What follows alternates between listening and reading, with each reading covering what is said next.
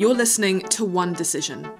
A single choice can trigger a wave of events, affect millions of people, and impact the world. Like many of our colleagues, we've been scrutinising Russian President Vladimir Putin's decision to invade Ukraine, why he did it, what led to it, and how the choice of a single man has ripped up an entire country, triggering an exodus for millions of Ukrainian civilians fleeing their homes. Clarissa Ward is chief international correspondent for CNN. In her time as a journalist, she's seen firsthand how war has devastated people around the world. She's recently returned back to London from the front lines in Ukraine, so it was wonderful to sit down with her and my regular co host, Sir Richard Dearlove. The three of us caught up just after Vladimir Putin had made a much anticipated speech in Moscow for the May 9th Victory Parade, an annual military pageant which celebrates the Red Army's victory against the Nazis back in 1945. There had been much expectation that Putin would make some kind of major announcement in his speech, a declaration of war and mass mobilization, or perhaps claiming victory in the Donbass. Yet again, he took us all by surprise it was uh, by by many accounts of it, it was a bit of a damp squib since he never really gave uh, any major announcement as we have been anticipating him to do so. Well, I was really surprised when I read the text of the speech, and I rang up one of my military commentating friends, and his comment was, "Putin blinked," which I mm. thought was an interesting comment um, because there wasn't any apparent move towards escalation.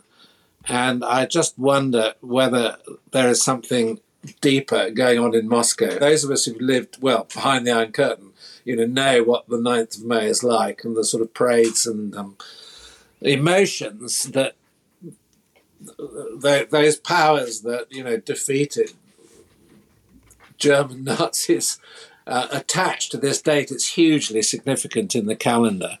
Um, and yeah, it, it it it it it was a it was a damn squib. But I mean, I think you know he blinked. Maybe something. You know what happens next is now what interests me.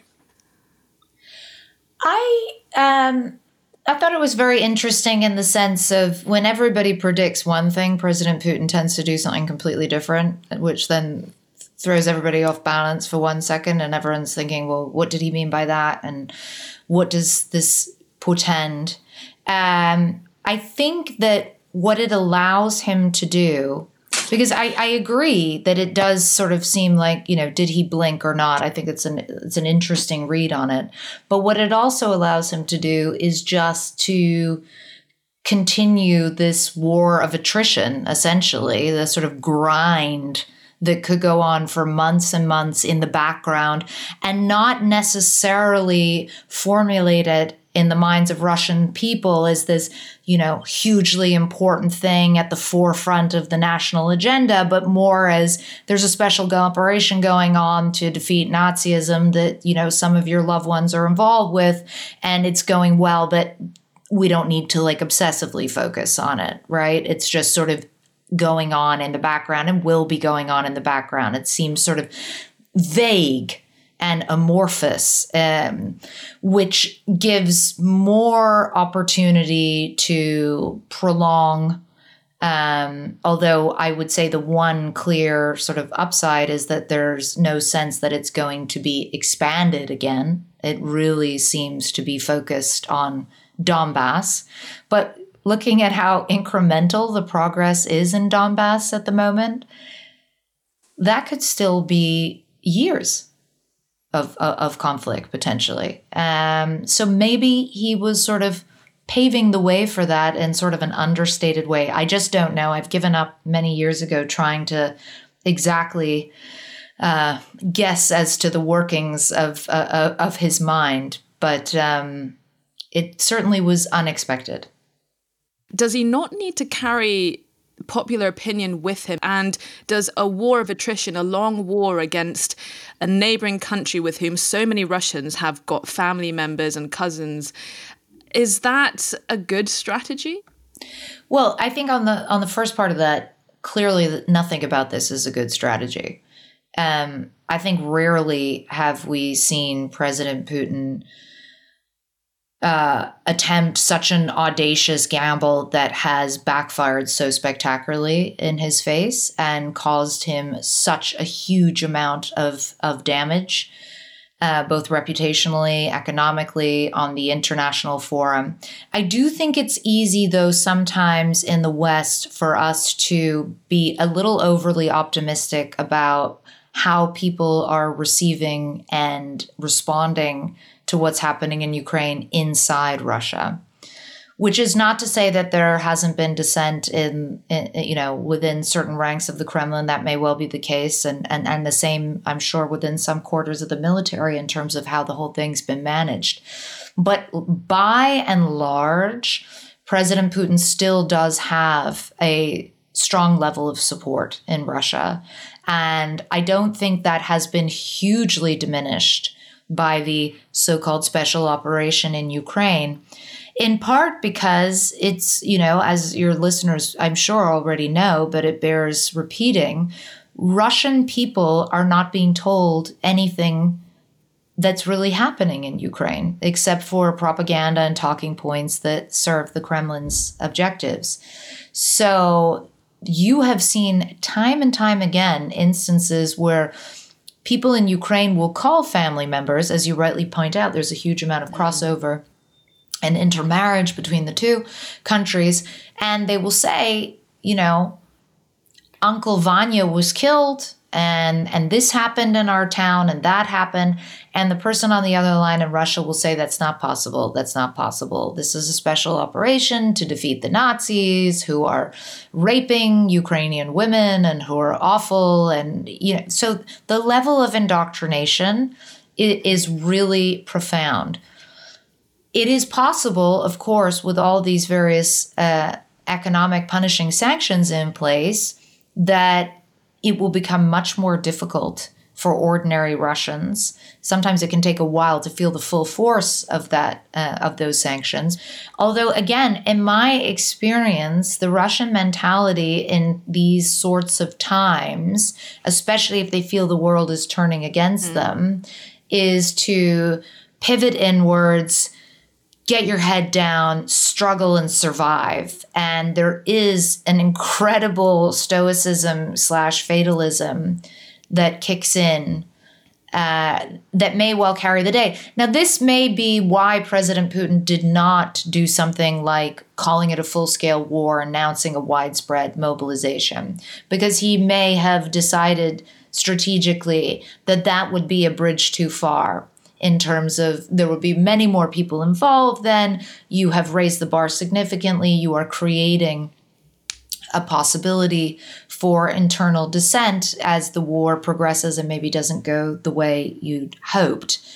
But at the status quo level and based you know not on actually being inside the country but just in what i'm reading and seeing and hearing i do not see a palace coup as being imminent I agree, no palace coup as well, because you know we've never there's never been a palace coup in Russia, and there's no reason at all to think that there would be now. But I just wonder whether we might see Putin at some point shuffled off to a sanatorium, um, and you know not really reappearing, um, and that the elegant way out is not to have a coup and I, I, I, think there is there's quite a bit of evidence now beginning to emerge that his, the, the, the sort of other Siloviki and the senior generals in the Russian general staff, they must be deeply concerned that they're they're on a road to nowhere, and that somehow they need to back out of a one-way street with a dead end. Uh, you bring up the Siloviki, which is this um, this uh, a name that loosely refers to uh, Putin's inner circle, which is largely comprised of former intelligence officers. And you know, there is reportedly deep resentment, apparently, among members of Russia's military elite that reportedly takes issue with Putin and with the Silovikis, uh, civilians with largely very little battlefield experience themselves commanding a military operation. There's complaints about top down corruption, which is resulting in bad equipment, poorly planned logistics. We've had CNN reporting on um, leaked communications of uh, Russian soldiers complaining about these sorts of things, about the rations that they're receiving, the fact that they don't have fuel uh, when they're going into Ukraine.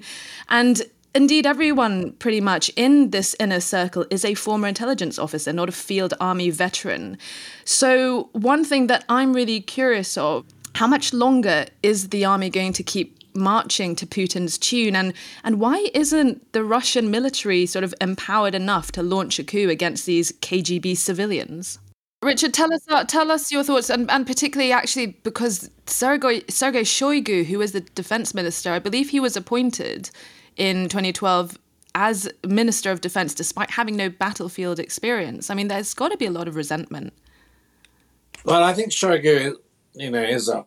I mean, he's he, he's there by virtue of his relationship with Putin and his loyalty to Putin, and he doesn't have a military track record, so that probably must be a problem for some of the professional generals. Um, and you know he he he to me he looks like a, a, slightly sort of idiotic figure. Maybe i'm putting that a bit too strongly but he's not an impressive um, individual um, i mean i knew and still know one or two of the key Siloviki. I mean, the, the, the, cast has changed since I dealt with these people, but the one who is still there and probably more powerful is Patrushev. Um, and Patrushev was head of the FSB for a longish period of time, and I met him in that capacity. Um, and, and he's a, very tough, clever, sinister, um, difficult man. Um, I would be very wary of him, but I don't think there's any denying his intelligence and his capability. And I mean, I, I think if, if, if my thesis were fulfilled and Putin did disappear into a sanatorium, I think he's the likely stand in. And of course, the stand in in this scenario probably becomes permanent. I mean, you know, there is no succession planning in the Russian leadership. They don't, you know, they, they, they, they, they certainly don't succession plan. Um, and you know it's probably a lethal occupation if you were to do so. But the invasion of you know Ukraine from from from the north down through this narrow valley towards Kiev was an absolute military disaster and suggests to me that it wasn't planned by the military but was planned by the um, small group of you know yes men who sit around Putin they and they didn't understand well, there are lots of things they didn't understand, but they didn't certainly didn't understand um, the way that the capability of the Ukrainian army had been increased. It, it, it's such an extraordinary failure. I mean, this it has actually changed the geopolitics of Europe, um, and in a way, this this is why I think this this parade where nothing happened. or relatively speaking, nothing significant happened, is probably very significant in itself because it was the obvious occasion for Putin to sort of cast his further, you know, evil designs upon the future of Europe, and he wasn't able to do it.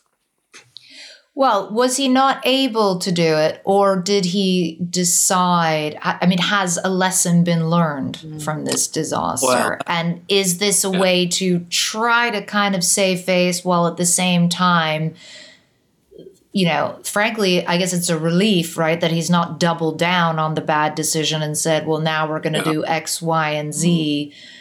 Uh, as well. I mean, maybe there's a sense that it gives one a modicum of, I think comfort is much too strong a word, but at least perhaps designed for an internal, uh, albeit an elite audience, to project a sense of, you know, I am still a rational mind operating within the parameters of, of my orbit. Um, I don't know. That might be wishful well, thinking, you, but I, I think you've definitely got a point which is, you know, valid. I mean, I think all I would say is I think that in the Russian system, as it's now been created partly by Putin and partly by the Siloviki, I'm not sure that Putin can save face. I mean, you know, what we're witnessing yeah. is the beginning of the end of his yes. regime. I mean, the question is how it comes to an end. I mean, and, and as I said, there's no succession planning. Uh, you know, in these brittle authoritarian regimes, they smash. You know, they don't sort of change. So, yeah. how, how is it going to change? I mean, I think that's really what we will, you know, be talking about and speculating about. And you know, I'm thinking that, that, that, that one of the ways that they do it, which in a, it doesn't save face, but it makes it more elegant, is you know, is the sanatorium. He's sick. He has some yeah type of cancer, which there's already been rife speculation about his health mm. and all sorts of suggestions that he might have some form of cancer or Parkinson's. I've heard many things, none of them obviously I have any ability to confirm, but you're right. It would be a more elegant solution to the problem. Now, I did think it was interesting, though, in the run up to the invasion, when he held this extraordinary National Security Council meeting, and they were all summoned like mm. naughty schoolboys, sort of standing there, while he presided over this enormous desk on the other side of the room. And he basically made them all stand up and say on the record, I support this. And Patrushev included, and, and, and I guess what that does on some level is to remind everyone, well, first of all, to sort of humiliate some people and embarrass others and whatever bizarre power games are going on there, but also to remind everyone that you're all on the record now publicly as having supported of, me yeah. in this. And, mm. you know, if I go down, you're coming down too. I think that's I think that's really a, a, really good way of putting it. I just want to turn the conversation to what is happening inside Ukraine because Clarissa, you you just very recently got back from a trip to Kharkiv, which is Ukraine's second largest city. Uh, the the speculation that Russian forces may in coming days be directed to turn on Kharkiv. Uh, Putin mentioned it in his Victory Day speech. Fears that they will turn it into a second Mariupol, a city under siege. Uh, Clarissa, you were embedded with an incredibly brave paramedic team who were rescuing and treating injured people who were trapped in buildings. And there was a really, really poignant moment, I thought, where you were talking to one of those volunteers, and I, I think she was called Alexandra and she mm. uh, she told you about how her mother had been begging and pleading with her on the phone uh, for her to stop her volunteering work uh, to come back home and she told her mother that it was just something that she had to do i found it so incredibly mm. moving so uh, just tell us more about your your most recent trip to ukraine what you saw there um, what you made of, of the current situation and how the everyday people are dealing with with these atrocities I think the first thing you notice going back the second time is how extraordinary it is that Ukrainians have just completely shift mindset. They're they're full war footing now.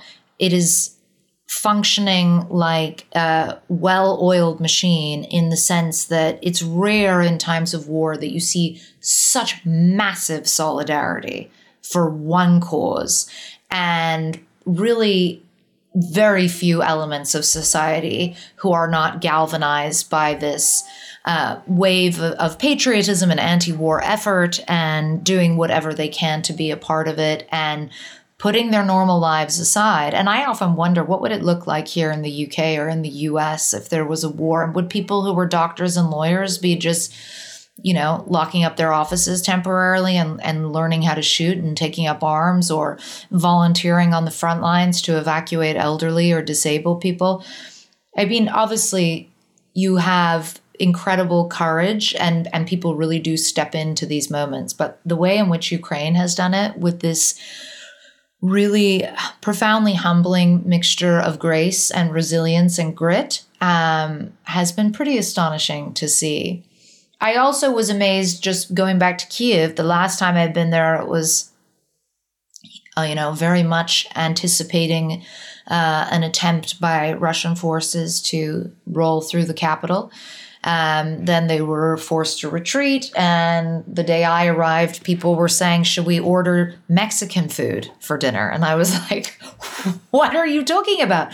But you can have delivery Mexican food in Kiev, which is a silly and small detail, but which speaks to the rapidity with which people are like, let's get back on track. Not in terms of let's go back to our old life of you know having fun and going to cafes and all that stuff but more about like let's make sure that the engine is continuing to hum and that businesses are reopening and that we are not sort of being bullied into a sort of solely defensive posture and i think that that is also reflected in in the in the sort of military strategy that you see as well recently we've seen a number of major counteroffensives coming from the ukrainian military in and around Kharkiv, for example, taking back villages that have been under Russian control for some time.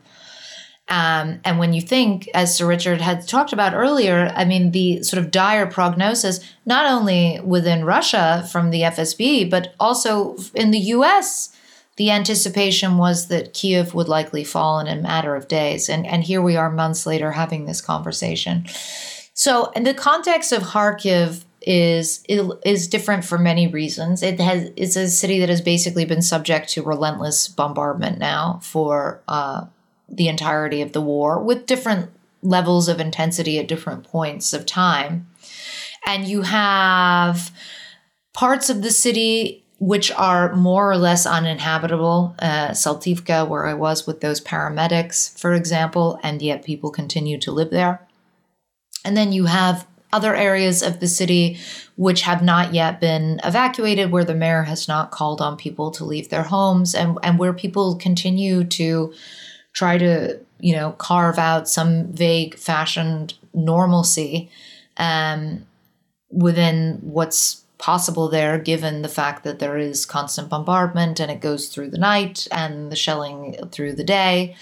Um, and there is definitely a sense of palpable fear from people that they would become uh, the next Mariupol, as as you mentioned. I, I still think strategically that would be exceptionally difficult for the Russian military to pull off at this stage. They did try to go into Kharkiv earlier, and they were beaten back pretty quickly with their tails between their legs. And with the sluggish progress that is being made in Donbass by the Russians, Kharkiv would be such a diversion for them um, that you know it could potentially have a seriously debilitating effect on their entire operation. Now, you're always going to see a lot of activity going on ar- around Kharkiv by virtue of where it is geographically, right? So it's just over 20 miles from the Russian border. And the push in the north so when you look at Donbass, right, it's a push up from the south, in from the east, and down from the north. The the place, the sort of center of the operation for the north northern push down is a city called Izium, which is about two hours south of Kharkiv. So that supply line up from Belgorod in Russia down to Izium is crucial for the Russians, and the Ukrainians are often trying to disrupt it. And I think that's a big part of why you're seeing a lot of bombardment in Kharkiv in general. Not necessarily a desire to try to take the city, but to try to neutralize it and to try to stave off counteroffensives in and around that important supply line. So now the key question I think becomes not to get like bogged down in the sort of military strategy of this, and I'm not uh, an expert on military strategy anyway, but now that Mariupol has largely been taken um, by Russian forces, does that then free up a lot of Russian forces to go and join the uh, the fight in Donbass? And would that have some kind of uh, of an, a sort of an empirical effect on the battlefield that you could really see? Because when I was there on the front lines in Donbass, what you were seeing is like two days of fierce fighting and you move up three streets, the Russians one day, and then four days of counteroffensives and the Ukrainians take back one street and then and so on and so forth. And so these towns that we were talking about, Popasna and Rubizhne and others, were not towns that I think it was anticipated would take so long to to capture or to fall. And they are towns that are still contested even now you know nearly two weeks after after i left clarissa putin's decision to invade ukraine has transformed this country and it's going to take years to recover the, the UN is now projecting as many eight as many as eight million people are going to flee Ukraine as refugees. The UNHCR is now seeking nearly two billion dollars to support desperate people in neighboring countries to Ukraine. They say that seven million Ukrainians are displaced inside the country, and 13 million are still stranded in conflict zones and unable to leave due to the security risks. So, in your reporting, how how do you quantify the amount of damage? Uh, the havoc this man has wreaked on Ukraine. How do you quantify that for your viewers? I think it's always a struggle. The camera obviously allows you to tell a story in a very rich and visual way, but it still is sort of two dimensional, right? So I can only give you a feel for what's right in front of me. It's very difficult to convey the sort of full scale or scope of a, of a scene. Um, you know, obviously we use drones now as well. That helps to give people um, a greater appreciation of the scale of the damage. But what what is harder to do is to make people feel and understand acutely that in every single house that's been damaged is a family and a people with a story. And it may be that they were living in their cellars for months, as so many who I talked to were, and then one day the father, the man of the house, went out to get some water because there was no running water and was killed um, by an artillery shell. It may be that they were living in their basements as another family I met were, and one day the Russians turned up in their village and took their daughter away. And a 21 year old math teacher from Brovary, which is a uh, an, a suburb to the east of Kiev, and she's never been seen again. And so, all of these people, every home has so much heartache and so much loss and so much fear and so much anger and so much anxiety. And the challenge, I think, as a journalist is to make it possible for people around the world living lives that are not necessarily touched by conflict to feel profoundly connected to the stories of people in Ukraine and and what's happening even though they may never have visited there they may not speak the language they may not be deeply interested in the geopolitics but they can understand how it must feel for a mother to see Russian soldiers take away her 21 year old daughter and never see her again. And so that's what I try to do. I try to tell stories that are, are really driven by characters and by people because when we use numbers, like 8 million people might become refugees. What does that really mean? What does that really look like? Who are those 8 million people? It becomes, it's so enormous, it's so vast that we can't really personalize it and humanize it. And I think that's a hugely important thing to do as journalists so that that people around the world don't become inured to it, don't just get used to it, but continue to feel the full force of the horror of what's happening there every day. And that's how you keep this story on the front page, and that's why it's so important to keep it on the front page. Very well said. And and in your in your, I think, 15 years you've spent reporting on conflicts around the world and speaking to war stricken people and meeting families um, affected by the most awful atrocities. Have you noticed any? Is there anything that struck you about Ukraine? I mean, how how has covering the the, bomb- the bombardment in these cities how does that compare to the time you spent in Syria, the time you spent in in Yemen and covering other conflicts?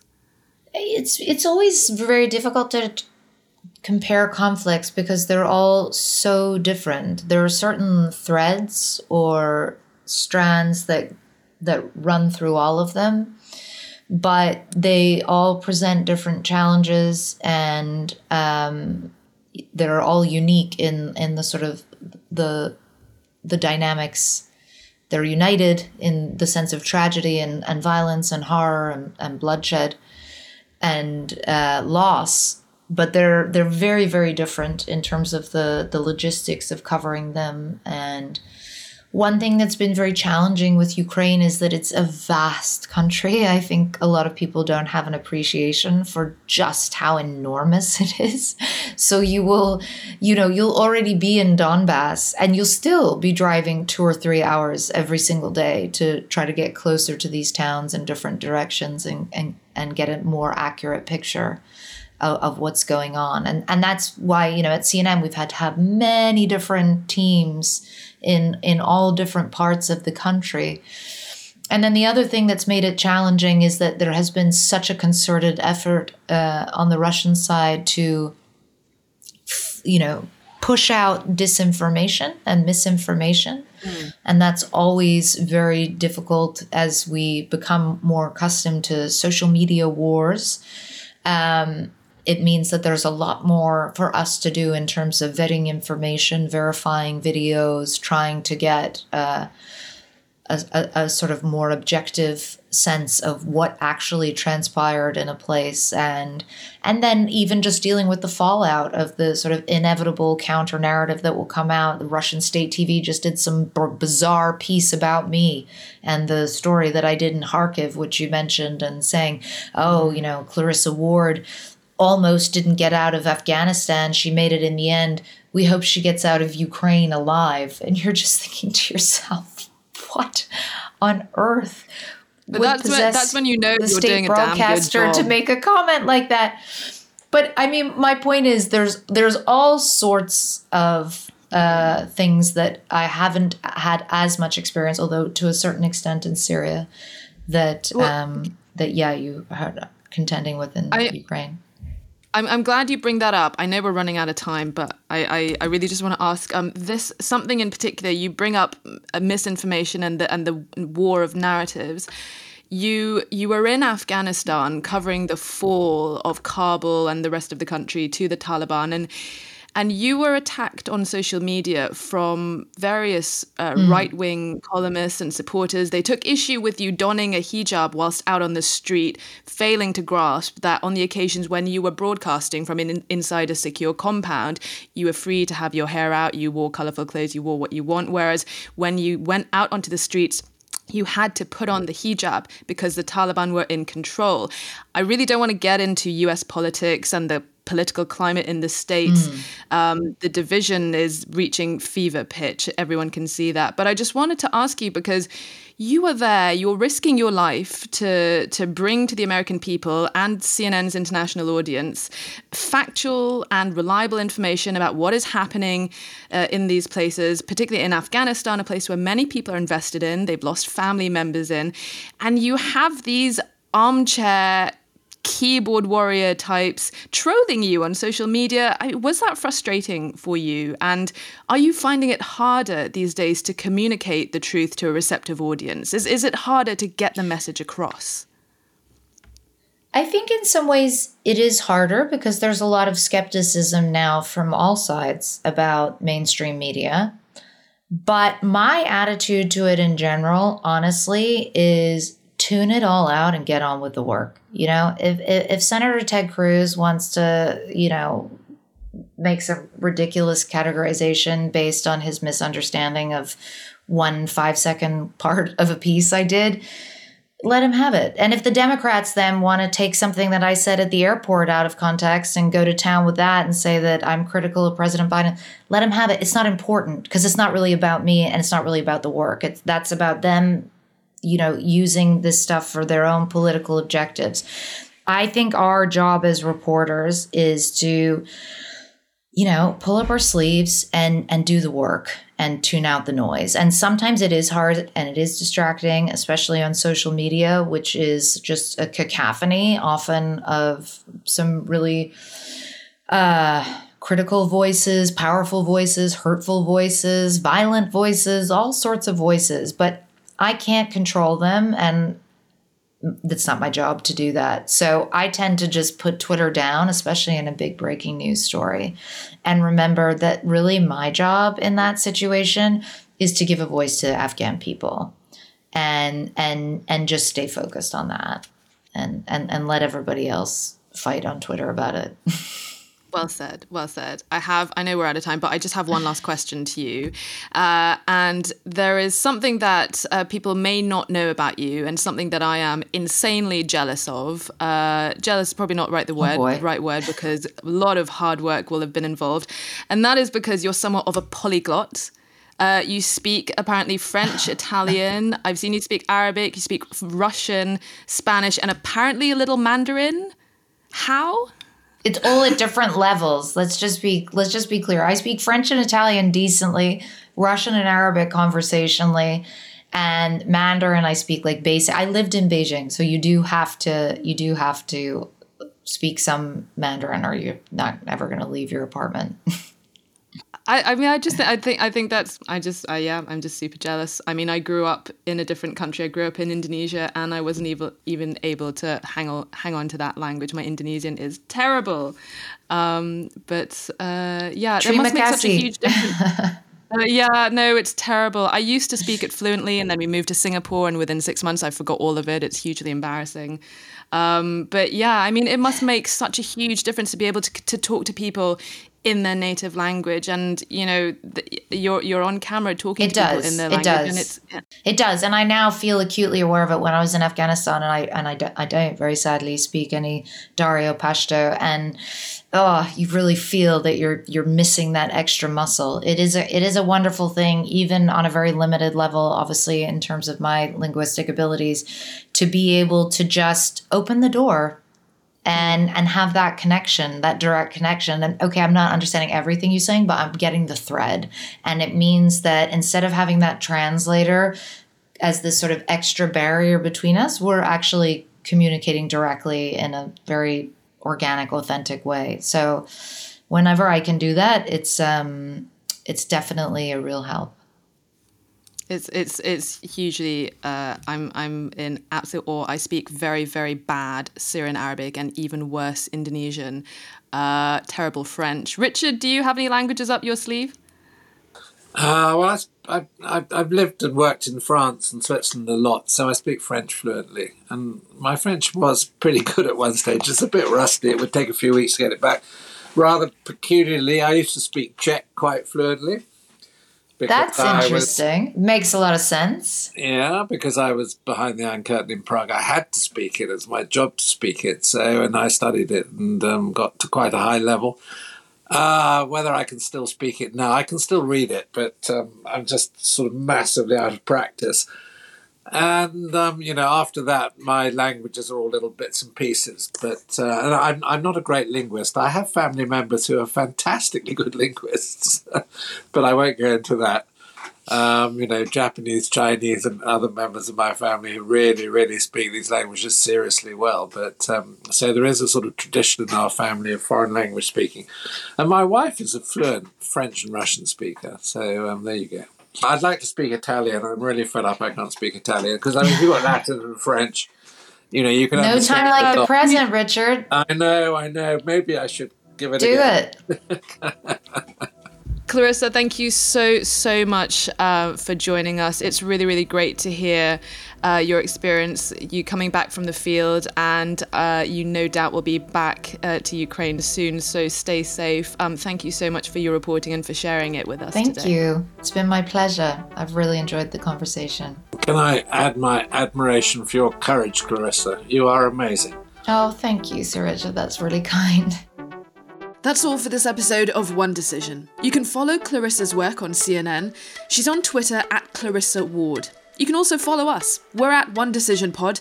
And don't forget to subscribe so you never miss an episode. We drop new shows every Thursday. From me and the team, thank you for joining us. See you next time.